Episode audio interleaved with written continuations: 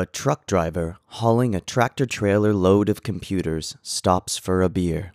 As he approaches the bar, he sees a big sign on the door that says, Computer nerds not allowed.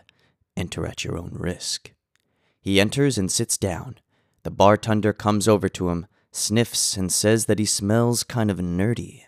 He then asks him what he does for a living.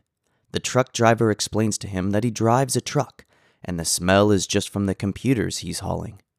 The bartender serves him a beer and says, Okay, truck drivers aren't nerds. As the truck driver is sipping his beer, a skinny guy walks in wearing a pair of glasses with tape around the middle, a pocket protector with 12 kinds of pens and pencils, and a belt that is at least a foot too long. The bartender, without saying a word, pulls out a shotgun and blows the guy away. The truck driver asks him why he did that.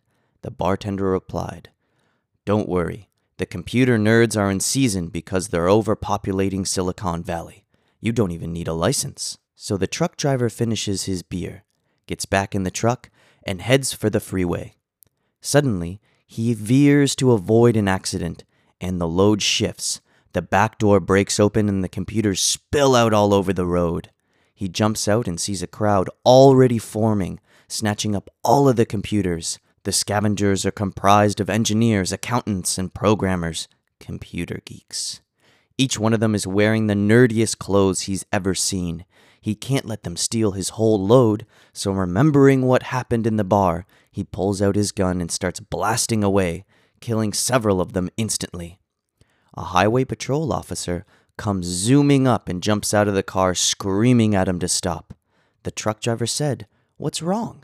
I thought computer nerds were in season. Well, sure, says the patrolman, but you can't bait 'em.